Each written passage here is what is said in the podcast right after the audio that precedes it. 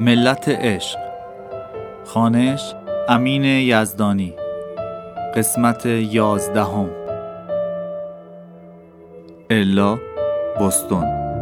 21 می 2008 در حالی که کتاب ملت عشق تو بغلش بود خوابش برده بود. صبح روز بعد که دیوید به خونه اومد و الا رو تو اون وضع دید خواست تا روی اونو بکشه.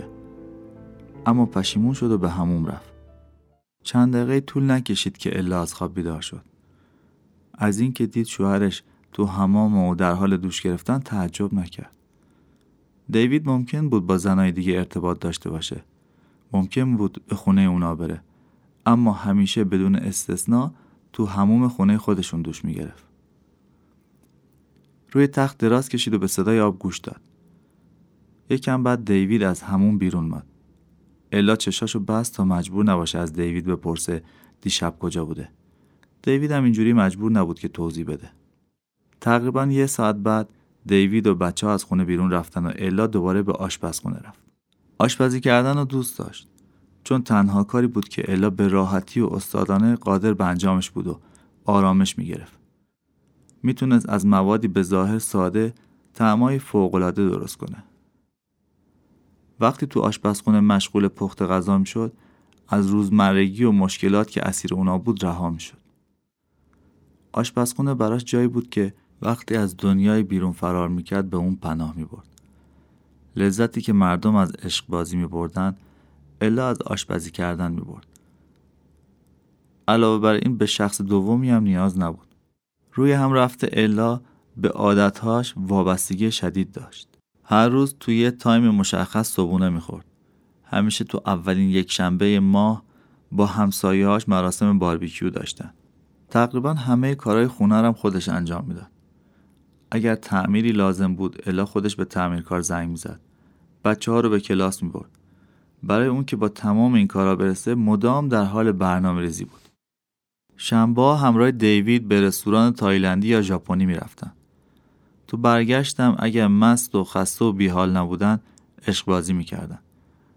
بوسه های نیمه تموم نوازش های سطحی لمس با تردید که بیشتر از سر دلسوزی بود. خیلی وقت بود که وابستگی جنسی بینشون از بین رفته بود. گاهی حتی هفته ها و ماه ها می‌شد که تن یکدیگر لمس نمی‌کردن. الا از این موضوع ناراحت نبود. البته هیچ وقت یاد نداشت که بابت نداشتن رابطه جنسی شکایتی کرده باشه. اون می‌دونست که ازدواجایی که سالهای زیادی طول می‌کشن جذابیت جنسی رفته رفته کم میشه. اما دیوید اینجوری فکر نمی‌کرد. شاید دیوید از بودن با الا سرد شده بود. ولی با اینکه وقتش رو با زنای دیگه بگذرونه اصلا اعتراضی نداشت. وقتی به گذشته برمیگشت نمی‌دونست اولش کدوم شروع شده.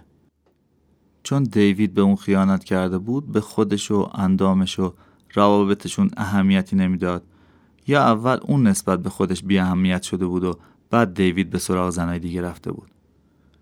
بین همه این افکار الا آروم مشغول غذا پختن بود.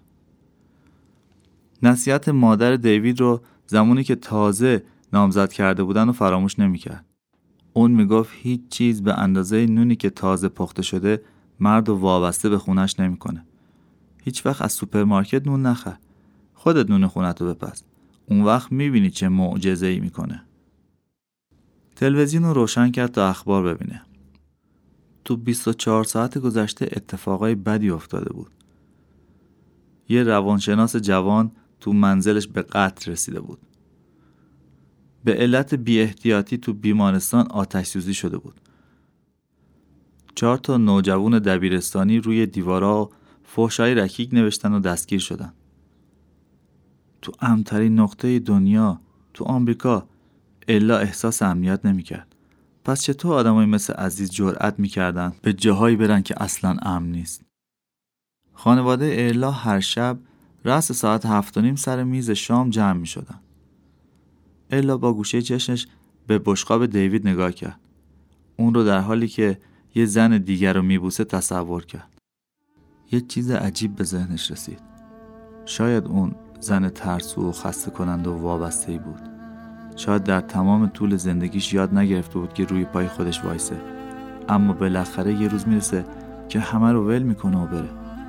سگش شیرینی های زنجبیلی آشپزخونهش بچه هاش خونش دیوید ممکن بود یه روز کاسه صبرش لبریز بشه و فقط با یه چمدون همه رو ول کنه و بره.